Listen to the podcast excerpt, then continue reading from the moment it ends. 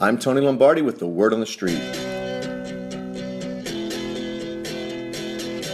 There's not another head coach in the N F L that I would want for the Baltimore Ravens more than John Harbaugh. But like you, sometimes the decisions he makes or doesn't make can be infuriating. Clock management has always been suspect, and that weakness was on display in Oakland towards the ends of both the first and second halves. These guys practice the two-minute offense regularly, and what they have to show for it is at best subpar. The in-game adjustments, or the apparent lack thereof, are maddening. Time and time again, the Raiders bunched three receivers, normally to Derek Carr's left, and ran flanker screens, challenging the Ravens' suspect tacklers to make a play. They often did not.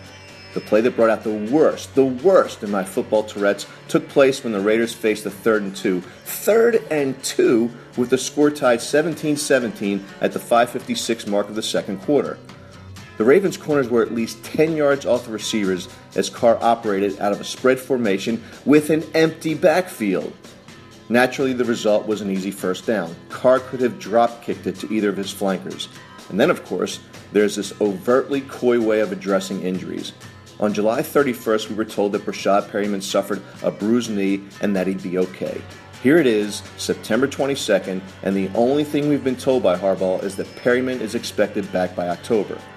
Now, I'm no doctor, but that seems to suggest that the rumored M C L injury is accurate, given the recovery time of six to eight weeks. Why not just admit it? Rashad has an M C L injury. Big deal.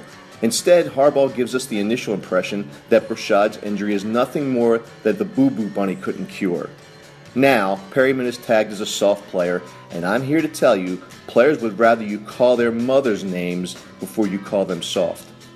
Insiders have shared that the veil of secrecy when it comes to injuries and the Ravens is strategic by nature, that Harbs doesn't want to give the opponent a competitive advantage.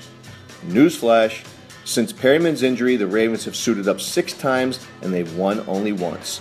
A last-second preseason win courtesy of the now-departed Bryn Renner.